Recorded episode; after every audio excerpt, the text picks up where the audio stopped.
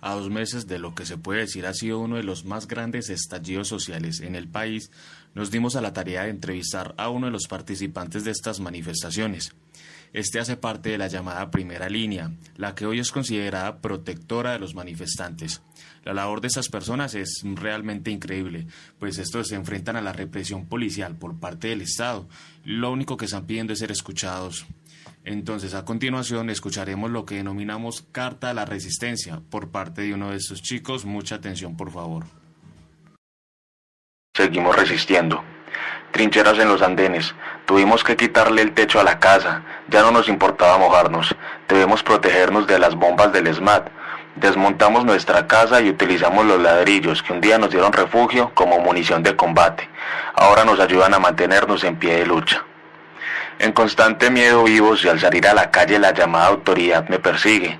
En tiempos de guerra estamos viviendo y de repente revivo las historias leídas en libros de guerra, donde corrían por sus vías mientras soldados acechaban y perseguían hasta las casas para matar.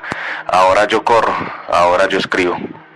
Los litros de agua que un día necesité cuando tuve sed, cada gota por la cual me cobraron, ahora es utilizada para hacerme retroceder o hasta hacerme perder la cabeza con su presión a chorro mantenerme en pie de lucha por mis ideales, sentirme un guerrero sin armas, con un casco y unos guantes como armadura frente a fusiles y camiones blindados.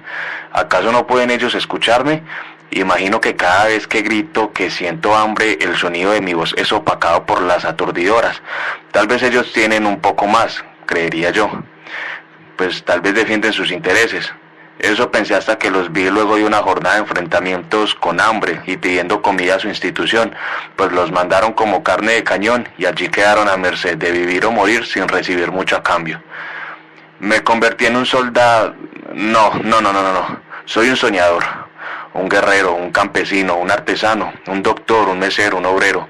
Soy la tan mencionada clase incómoda en todo su esplendor, demasiado rico para ser pobre, demasiado pobre para ser rico la esperanza del que por lo menos uno de la familia pueda entrar a la universidad.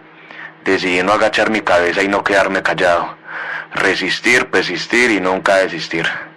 Soy el tan esperado cambio que esperaban.